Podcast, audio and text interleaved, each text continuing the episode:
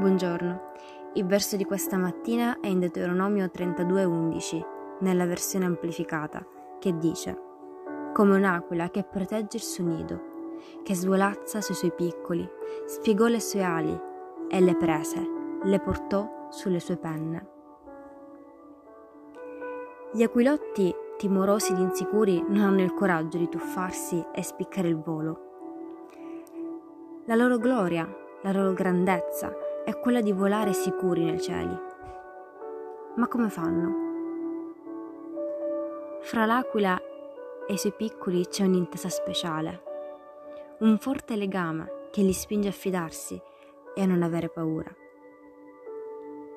Anche noi dobbiamo imparare ad avere col Signore questo rapporto basato sulla fiducia cieca, che si costruisce con la conoscenza accurata della Sua parola e con l'obbedienza ad essa. E questo è il segreto della vittoria.